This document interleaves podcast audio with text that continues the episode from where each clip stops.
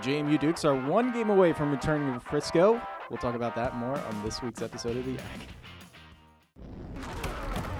This one is going into the record book. 34-year-old dream come true. History is made tonight in Tennessee. Fighters are living a dream. Villanova's are champions of Division One football. And Santos is into the end zone. Flacco, end zone, touchdown. Touchdown,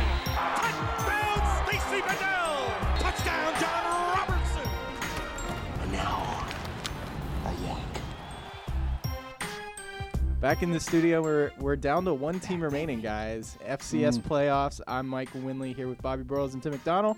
Guys, doing? an unexpected nail biter this weekend in Harrisonburg, and uh, a tough way to lose it for UNH. Uh, let's start with UNH. Yeah, just you know, just I think this I just think ran the out of steam. steam. Yeah, Yep, that was ran it. out. I mean, it was clear. Usually, you know, we have these playoff games, and you say to yourself, uh, "The better team won today." But Yeah. if they've met every time, it might be.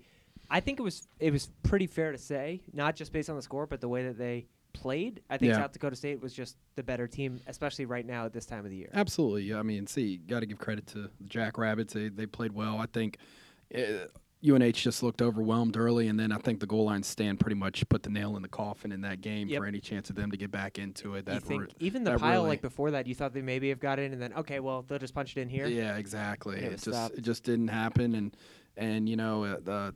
It definitely looked like a team that maybe was a little tired, especially on the defensive end. That was been carried by their defense really the last couple weeks. I if think- you think about it, and they just didn't have, just didn't have it that day. Someone had a great stat. It was uh, 28 points allowed in the first half and tw- 24 in the first quarter, whatever it was, 21. And New Hampshire had come in the whole year allowing 29 total points Yeah. in the first quarter of games. So goes to show you, I guess, this team. The craziest thing that I don't think people have talked about, and I guess you don't because it happened, but it, that South Dakota State should have been, if Central Arkansas had won, would be playing at Central Arkansas Yep. to then come to JMU. So that that to me is why you love the FCS playoffs because South Dakota State goes from playing two home games, staying relatively healthy, staying happy, and now heading to JMU. And obviously, like you said, I think the biggest takeaway that was just a really really good game. Weber State, hats off to Weber State. Yep. That was a heck of a Friday night game. That was like last year's North Dakota State Friday night game where it was hmm. just it was just really fun to watch. That was an excellent game. Yeah. I was, I was Back and forth. I'm not has gonna lie. everything you wanted. I never really doubt JMU's ability. I'm not going to lie though. I had some. I, I thought maybe this was it when they were down eight. You have to score and convert a two point. Yeah. Not even. They didn't even go to overtime. They scored, got it done, uh, and then kicked the game winner. Well, it's just crazy. I mean, you got to think when is JMU outside of maybe this year's Richmond game and maybe last year's Richmond game in North Dakota State, Yeah, but like, maybe like William yeah, last year yeah, like when won was the last time they were pushed to the brink where you're like, this is it. They're not going to pull this out. Like they're down in the fourth quarter. You know those other games that we're talking about, the Richmonds, the William Marys, and North Dakota State last year. They were at least maybe in control, and you're like, oh, the, you know, the, it was tied in the four, late in the fourth, or they were up by three. But I mean, like you said, it was uh, down by eight. Needed that drive, needed the two point conversion, needed a stop on defense where the defense all of a sudden you know, they were playing on their toes a little bit. You know, Weber State was, you know, they they struggled there in the first half, but found a rhythm in the second half. Got a couple of explosive plays on the JMU defense, but then that one drive that answered the touchdown Yep. for JMU, uh, that Yep. was impressive. Went right down the field. It wasn't a, you know, no, not really any big plays outside of that gutsy third and one call. Yep. Um, that they threw for the end And then zone. the two point conversion, let alone is Yeah. a is a zone read to Yep. Trai Sharp. Like what kind of offense in America would trust a zone read oh, I know. for for the two point conversion with your season on the line? but Not a lot. but it, to you, a game like this, good or bad for I, JMU? I think good. I think good because it gives brings you back to earth a little bit, and not to say that they need to be brought back to earth, but the thing that I notice and I think about when I watch you watch the Kennesaw State Sam Houston because you know FCS playoffs you have to watch watch every Yeah. game the South Dakota State game. The the coolest thing to me as a fan, teams are really simplifying like. You can be good. You can do all these dynamic, crazy things. The JMU game, like the touchdowns that Weber State scored, that's just simple. Throw it up, one on one. Yeah. You know what I mean? There's not. I love that part of this football. That if you watch the plays in the offense that actually make a difference, it's it's really that's a staple football play, and it, it goes up to who can make it at this time. Yeah, and I think it was a entire team gut check when you look at it. You needed the offense, the defense, And and, then the special special teams. teams. to come through all together at once to win a ball game. And JMU did that. And I think, like you said, I think it's a good thing. They needed a gut check moment because they might need another one here on Saturday. Yeah, I think it's always good to you know see where your limits are, and then and that can only help them going into this game this weekend. Uh, of course, they're playing South Dakota State, uh, uh, just going to be another big test for for the Dukes, but. Uh, some motivation going into this weekend. Big news out of Harrisonburg. Mike Houston Ten, signed a 10-year contract. 10 year. Unbelievable. Jeff I mean, Bourne's got to be pretty happy. Yeah, I mean, it's a good week at JMU. 10 year contract. I might have to have JMU come and talk to the CA to get us 10 year contracts. or absolutely. I mean, yeah. 10 year contract, and I'm not saying it's like incredibly rare, but a 10 year contract at the FCS level means something. And you, you read the quotes from Mike Houston, it seems like he really wants to keep establishing and keep building. Let's not forget, he still hasn't lost an FCS game, but to get a 10 year, I guess when you have that type of success at the FCS level, you win a national championship and you're contending again. Yeah. Can you fault JMU for giving them for giving Mike Houston a 10 year? No, not at all.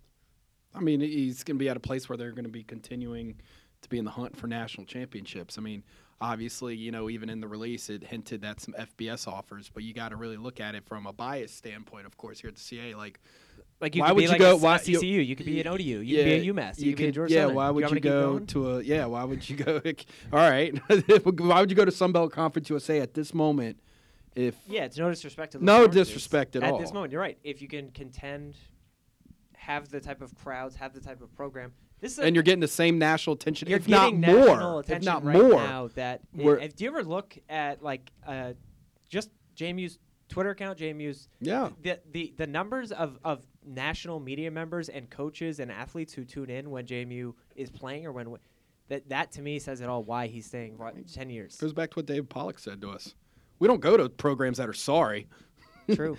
you know, they won 23 straight games. We're going to come visit. So, I mean, for college game day. So, I mean, it's it's eh, obviously right now JMU's the hot team out there. It, it's a, a, great job. They have the great facilities in FCS, and you know, you don't blame him to you don't blame either side wanting to lock up something that really kind of stabilizes the program. Recruiting is hot right now for not just JMU but across college football. And you know, if you're a high school athlete or even a transfer looking to go to JMU, you know, you see a coach that signs a 10-year deal, you know he's going to be there for the you know for the long term. Outside of the nitty gritty, which I'm sure Mike is going to hint to maybe a little bit here, but outside of looking at South Dakota State, we know about the quarterback Taryn Christian, we know about Jake Wieneke, we know about the, all that stuff. The offense, it, it should match up well with JMU's defense, just to give both teams a test, because South Dakota State has played North Dakota State, beat them. Eh, They've played good defenses. I don't know if they've played a team like JMU that can equally affect both sides. For me, it's also really fun to finally have a Valley team in our own backyard, and I say our own backyard, like it's Yeah. nice to think about how many teams New Hampshire, Richmond, Towson, how many different teams, eh, Richmond twice, have had to go on the road to the Valley, play a semifinal game or play a game with a lot on the line to a Valley school. Like, no disrespect to the Fargo Dome, it's still really cool to have that opportunity. And first semifinal game for JMU at home since 2008. Well, what I'm going to be looking at this week is that JMU offensive line. You've hinted towards it on our this week in CA football episode, talking about the physicality Cross of the promotion. yeah, exactly. The physicality of the Missouri Valley usually is equaled to CA football, but you know, last week what I've saw, and we've seen it a little bit from this JMU offense a lot. You know, they we know they can be explosive when they want to, but there was a couple times, and I've seen it a couple times throughout the season. A lot last week, it's like they would have an explosive play, and then would be followed up with a penalty, a sack, minus yardage, and they put themselves in second and long. I don't know if they can afford to do that this week against a really good South Dakota State defense. They're going to have to. I think that's one. That's probably my biggest key that I came away with in Weber State going to South Dakota State. They need to stay ahead of the change. They cannot continue to to flirt with the second and third and longs. I think going into Saturday's contest. Yeah, it's going to be a good one. And uh, for the students at JMU, word on the street is that they are keeping the, the dining halls and the dorms open late That's awesome. Yep. for holiday break, so you can stay Finals and are done. watch the JMU. game. Yeah. You know, you can either go home, sit on mom and dad's couch, or stay with your friends and have some fun at the football game. And who wants to go home to mom and dad at 18, 19, 20 years old right now? I mean, if they get if they get over 16, thou, I think that will be huge. They're Yeah. we know they're gonna show up. It's just a question of how many. yep. Yeah, I can't wait for this weekend. It's gonna It's be uh, great. it's going to be a good one. And uh, 4:30 kick. What originally they, ESPNU. ESPN said three. We were all confused. Yeah, it They- was like, confusing. weird for a little bit, and then they changed it the next day. But 4:30. 4:30 on the U. And like we said, they're welcoming the Jacks of South Dakota State, and we spoke with Matt Zimmer, beat writer for South Dakota State. Tim, uh, why don't you preview this? Yeah, Matt is a guy who on Twitter, if you follow him, uh, uh, knows the Valley well, knows South Dakota State well. He's been working as a beat writer for anything South Dakota State related in athletics, but especially football for the last nine years. And South Dakota State, for JMU fans, w- where did this team come from? Are they like North Dakota State? They're not. They, they made the transition up to Division One 15 years ago, have been in the Valley for quite some time. And like Matt said, this has been a program that has su- quietly kind of had success at the FCS level, and now finally is getting to that stage where it wanted to be, and kind of gave us some insights, not just to the playmakers, but how far the program has come. Absolutely. And here's Matt Zimmer. So thank you again for, for joining the Yak podcast. I'm joined by Matt Zimmer from the Argus Leader. Matt, um, I, I've read a couple of your articles this season, uh, the legacy of Coach Stig, the legacy of Jake Wieneke, Dallas Goedert. We know about that. What was the turning point? I, it kind of came up in your article, but what was the turning point for you? Was it facing those two losses pretty early in the season and how the Jacks have responded? Yeah, especially the second one. You know, I think they um, went into this season with really, really high expectations. I, I think they honestly felt this was where they were going to be in December. Uh, but when you lose two out of the first three in your conference uh, before you've even played, you know, maybe the the two or three toughest teams in the league, all of a sudden you start going, "Geez, this isn't going to happen." You know, I mean, that, they didn't think they'd lose more than one or two games all year, and as it turned out, they didn't. Um, but when they were uh, sitting there at one and two in the league, I think a lot of people were going, "Well, what's going on here? This team was supposed to, you know, charge through the season and, and be this dominant force, and now they might not even make the playoffs." And uh, you know, at, at the time when when they're going through it, you know, a team isn't going to give you a lot of uh, good quotes as far as, "Oh, this is what we're doing wrong," or maybe we screwed this up or Yeah. that up. Uh, but but once they kind of got things turned around, then they were kind of a little more willing to admit that you know maybe we got a little ahead of ourselves, uh, maybe we got uh, a little overconfident, looked past some opponents, maybe we were you know thinking too much about December when it was October. And uh, I, I think having that, you know, when they lost the first one uh, to Youngstown State, a very good team, you know, they kind of said, okay, you know, they got us, but that's not going to happen again. Uh, but that didn't really prove to be the case. I think it took another one uh, when they lost at home to Northern Iowa for them to really go, geez, this this is not going to happen unless we make it happen. And uh, they really recommitted themselves to the, you know, every team in the country uses that one and zero every week cliche, and and I think everyone gets kind of sick of hearing it. Um, but I think they really did uh, make a, a, a concerted effort to adhere to that, and uh, it, it's been working for them because they haven't just gone undefeated since then. Um, you know, they've been dominant on both sides of the ball, and uh, now they're right where they wanted to be all along. joined by Matt Zimmer from the Argus Leader, this the CA Football Yak podcast. Matt, um, one of the biggest factors that I think a lot of people want to bring up, but I don't know if it actually will come into play this week. But the fact that South Dakota State, no stranger to the postseason, obviously multiple years now being in the postseason, the job that Coach Stig has done has been pretty impressive from an outsider's perspective. When you look at how South Dakota State has beat North Dakota State in the past, and James Madison has also obviously beat North Dakota State in the past. Does it set up what should be a great game, or is it kind of one of those things where you kind of throw out, oh yeah, they both beat North Dakota State, but they're completely different teams? How, how do you see the value of beating a team like North Dakota State coming into a matchup where everything's on the line, a trip to Fargo is on the line? Well, I think um, just being in the same conference as North Dakota State year in and year out is a big benefit to the Jacks. You know, they won five national championships in a row. Everybody knows that. Um, but even as that streak was ongoing, as that streak was in its infancy, um, it was clear that that program was on a different level than what South Dakota State was on. Even even though the Jackrabbits were good, they were making it to the playoffs. But you could just look at it and say, we're not as good as they are. You know, and uh, I think, I mean, obviously they've had some huge uh, additions facility-wise in the last couple of years that have been a big, big boost to them.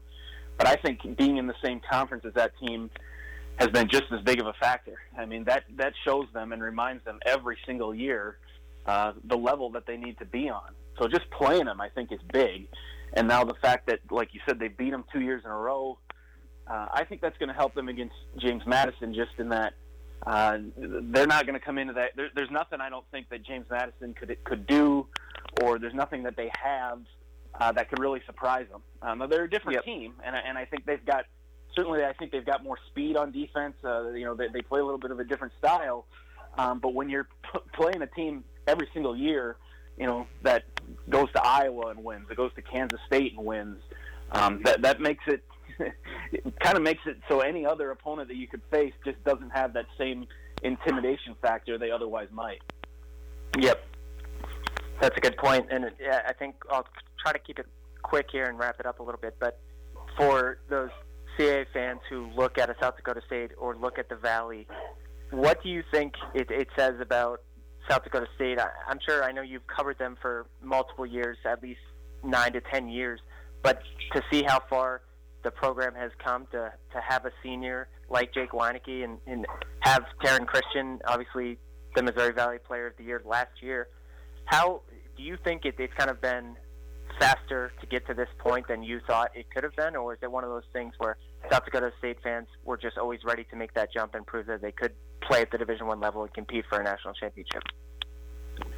You know, that's a really good question. Um, when when they made the move to Division One, which was about 15 years ago, no one had any idea what to expect. Um, there was certainly some trepidation because the facilities were so poor. I mean, they weren't even good for Division Two standards. So people kind of wondered, how is this ever going to work? Uh, and then they kind of surprised everyone and were decent right away. You know, they were kind of a six, seven win team their first few years, and then they were able to, to take that up a notch and start getting to the playoffs year in and year out. Uh, but again, I, I think the presence of NDSU is kind of what accelerated the timetable. You got, you know, your border rival, the team that you're recruiting against, the team that you're trying to measure yourself against. They're playing in the national championship every year, so just winning eight games or getting to the playoffs, you know, doesn't seem quite as cool when when your rival is doing that. So, are they ahead of schedule? I don't know. I mean, like I said, the new stadium that they have, they're just in their second year in the new place, uh, new tra- indoor training facility, all that stuff. That really was the game changer. Um, and you know, in year two of the new stadium, they've made it as far as they ever have. So, I guess maybe you could say they're kind of right on schedule. Uh, but until they take that next step, reach it, make make it to Frisco, potentially win a national championship, you know, that, that's still going to make it uh, difficult for them to to, measure up uh, to North Dakota State. All right. Well, Matt Zimmer, we really appreciate you taking the time to join the CA Football Yak podcast. Obviously, I know fans can follow you on Twitter as well. I don't have it in front of me, but I know it's uh, is it Argus Matt? Argus Matt Z. Argus Matt Z for those JMU fans because you know I, I don't know if you've seen JMU fans on Twitter, but they're pretty uh, they're pretty adamant. They're pretty active on Twitter, and I'm sure they would love I've heard to get from some a few of them too. this week. Yeah. Yeah, I'm sure. I'm sure you have, but I know we're looking forward to it at the CAA. It's obviously a CAA team versus a Valley team, but FCS football at this time of the year, playing in the semifinals, nothing better. So again, thanks for taking the time, and I know you'll be there, and we'll be watching as well. So best of luck on Saturday covering that game as well. Thanks for having me. Thanks again, Matt, for joining us. Uh, we we had dueling beat writers this we week did. on the yeah. Shouts, journalism, making You're, a comeback. you're a you busy know? guy. You're you know, we should have had them uh, At the speak to same each other. I know. We should have done some type of like predictions. Just let it go. And, and yeah, Uh, so our next interview we had was uh, Greg Madia or Madia, Yep. and uh, Tim, give us some insight. Yeah, Greg's also a guy, Bobby. Yeah. You know, I, I know you probably saw him at College Game Day. A- Yeah. a, guy who lives and breathes JMU football. Yep. Any any type of story, any type of it does a good job news up that's there. going on. Yep. He's primarily the guy to go to, and Yep. just insightful to gain because he's around the student athletes around M- Mike Mhm. Houston. He talked about the tenure. He also talked about uh, the contract extension, the the type of program, and the win that JMU had last week, and its effect moving forward. Is is it a positive? Is it a good thing? We'll find out. I believe he has his own podcast too, doesn't he? does, yes, When's he he does. invite? He needs to invite He, you. in he also had Matt Zimmer on it this week, so we're doing a nice little. This is cross promotional all over. exactly. It's a beautiful thing. Here's Greg Madia. All right, back for the rare second guest appearance on the Save Football Yak podcast. Greg Madia, thank you for taking the time. Uh, I really appreciate it. But I have to say too, I think this is a this is the first of the CA Football Yak podcast. We've never had two beat reporters from different perspectives. So you know, you're making history here. Well, I'm, I'm I'm glad to be part of it, Tim. Thank, thanks for having me on. I know you have your own podcast too. We've seen it whether it's opposing coaches in the CA, whether it's different prospective athletes. Uh, who else have you talked to from opposing teams? Because I know Matt Zimmer, who we talked to earlier on this podcast, I know he had a Q&A with you. Did he just reach out and it worked out that easily? Yeah, yeah, no, yeah. We we just did a little back and forth. You know, I, I said I'd help him out. He said he'd help me out. Uh, so so kind of just worked like that. But yeah, you know, uh, in addition to you know all the writing that I do for the, the DNR in Harrisonburg, uh, you know I do the podcast too for the paper, and uh, yeah, I try to get all different different guests on to get different perspectives on the game. So I was it was yeah, Matt as you guys as you guys spoke to him, you know, uh, he's, he's as knowledgeable as it gets when it comes to South Dakota State football. Yeah, absolutely, and you could just tell from the interview itself. But I'm going to get into it. I'm not going to waste any more time. Is the talk that you've witnessed this week has it been about stopping the three-headed monster on offense for South Dakota State, or has it been kind of we just got to stick to our game plan and do the JMU play like JMU can? Yeah, th- th- there's no doubt JMU's aware of those three uh, fantastic options for, for South Dakota State offensively. Obviously, the quarterback, Taryn Christian, the tight end, Dallas Goedert, and then the wide receiver, Jake Wieneke. Uh, just from my conversations with Mike Houston and, and some of the JMU uh, defensive players and, and coaches, uh, is that the Dukes are well aware, and, and it's interesting too because the, the, the dynamic going in is that you know JMU they played pretty much man coverage all season long when you look at what they do defensively. Obviously, yep. uh, they have talented defensive backs to, to do that. Uh, but I don't know if they've seen uh, a group that provides as many dangerous weapons uh, like South Dakota State does, and and they've seen good good players on offense. They've seen really good individuals throughout the year. You know, you look at Neil O'Connor uh, at New Hampshire. You look at Kyle Lauletta, the quarterback at Richmond. There's been certain players that, that are they're very very good All American caliber players.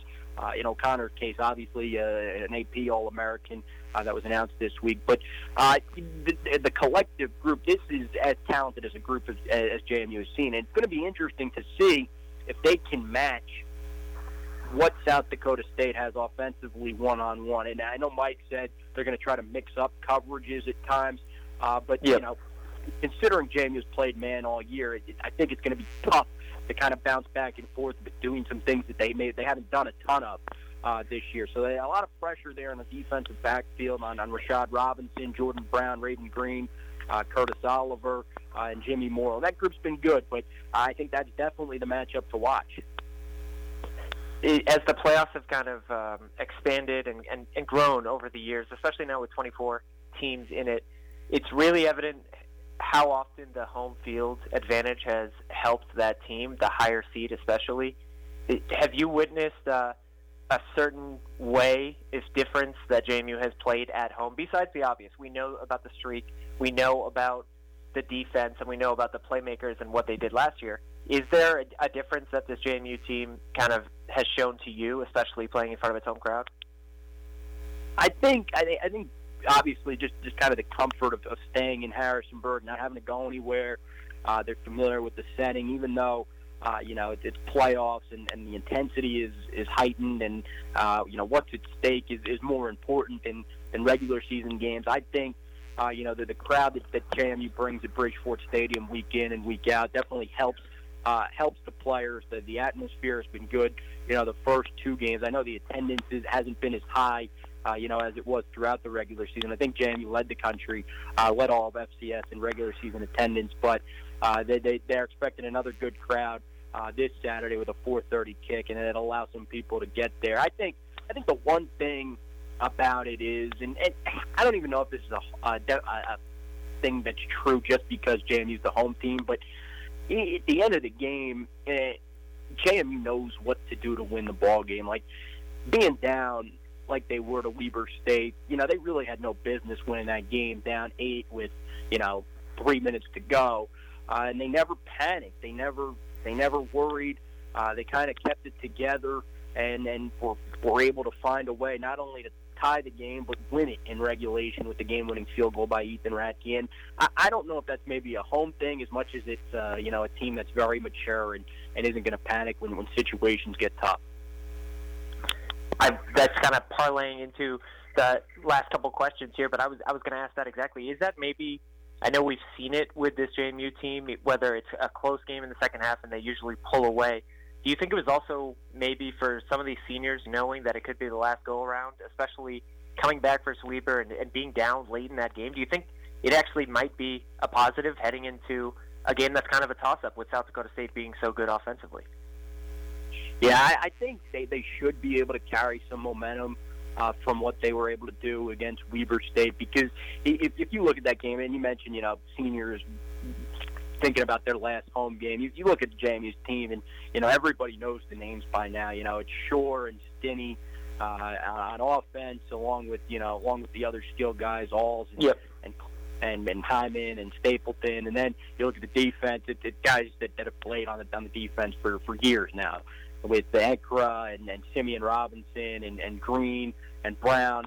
It's all names people know, and I, I think that does have that does play a part. It does play a little bit of a role.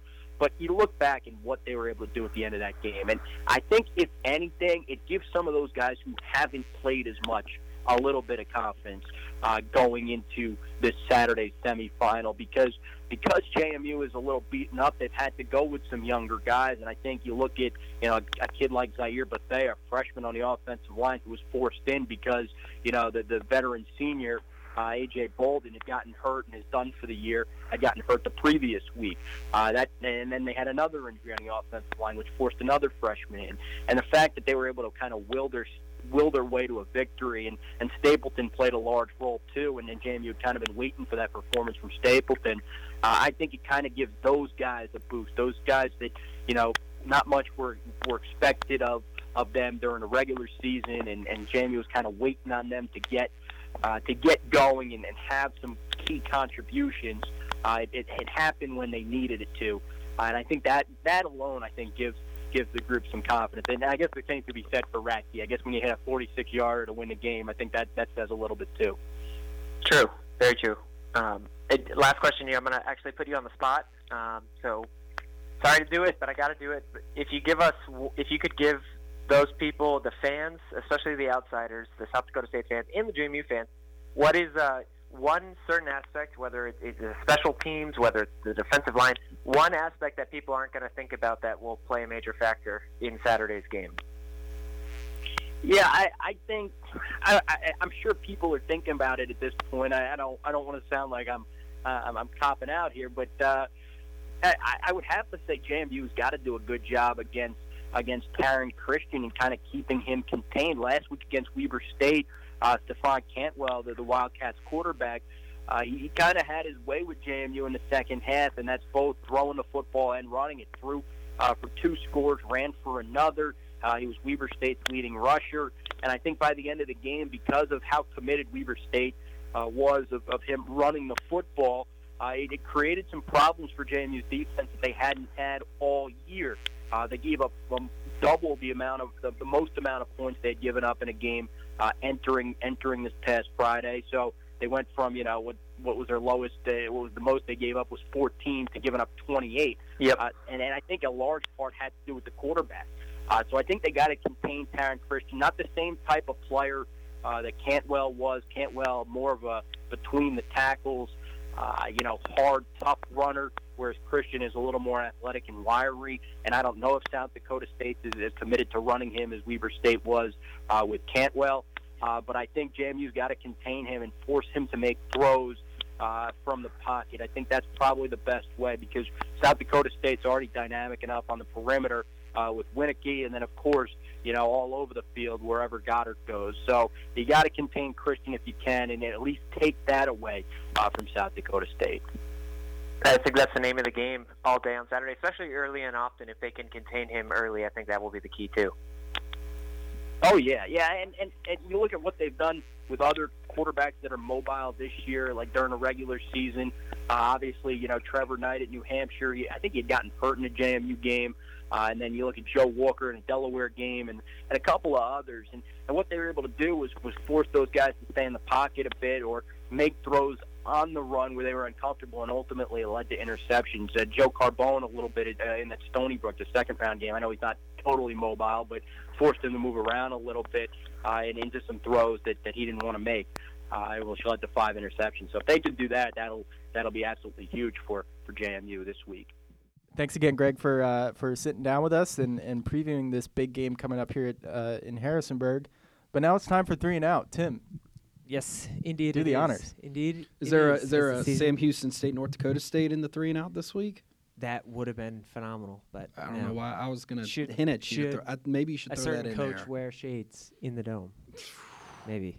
You got We'll to see. ask Mike Winley that we'll one. hold on to that one.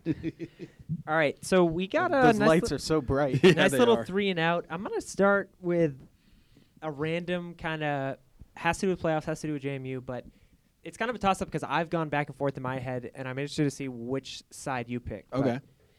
you can choose this year's situation. JMU is the, the top seed. JMU is the defending champion. They're at home as the one seed, hosting a semifinal game. Yeah. This is a hypothetical. So if they can win this game, Yeah. is it more exciting knowing that they're the one seed hosting the semifinal? They're 25 games, they've won in a row, all the hype, the defending national championship. Is it more impressive that they have this opportunity right now, or is it more impressive like they did last year to kind of go into the Fargo Dome as a seeded team still, but upset North Dakota State and a 19 game winning streak for the Bison, first ever playoff home loss? Which is more impressive? Is it the Dukes carrying over that winning streak, or is it what they did last year to get to Fargo? That might be your best three and out question you've ever thought. Ever? of. Wow, Yeah. good because the others Yeah. aren't aren't as good. But You know what? I'm going to stick with what what they're doing right now. It's more impressive. The fact that they could carry it over and you play in a league like the CAA and you're able to run the table once again for the second year in a row, undefeated, three time conference champion now, and and be the number one seed.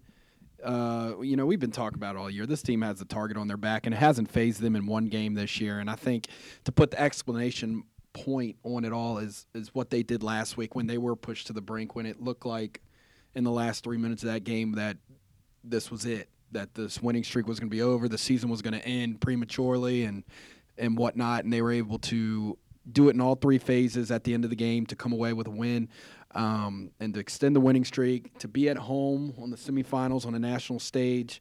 Uh, I'm going to stay with the winning streak right now. I'm obviously gonna have to choose the other. Well, yeah. Uh, for me, But I have a feeling you wanted to choose mine, didn't you? I, I thought about it. I'm not gonna lie, I thought about it. But for me, it's just the reason where JMU is right now is because of that win at North Dakota State last year in the semifinals. A game where Khalid Abdullah rushed for 180 yards. The Dukes outrushed North Dakota State. The Dukes won at North Dakota State, which let alone that in itself is impressive. But in the playoffs, first ever team in playoff history against the Bison to win in Fargo. To me, that propelled them to Yeah. believe and, and know that let's let's all be honest. That Youngstown State game was just kind of the next step. They knew that they were going to go into that game and win. yeah. Uh, after they beat North Dakota State, the belief in that team carried over to this year, yes, but it, that's I believe how they are able to maintain that because they knew they could go into Fargo, get it done. Go into the national championship was like a, an extra scrimmage after beating North Dakota State. So for me, that is more impressive. I came up with the question, so you know a little biased, a little unfair, but that's me. I'm gonna go with Bobby for a couple reasons. Uh, first and foremost, I think Devil's advocate. 24 wins, right? That's 25, I think. 25 yeah, wins now? See, we can't Okay. even keep track. yeah. 25 wins is is incredible. You know, talk about bend don't break, but to make your way through the CAA undefeated is a huge accomplishment.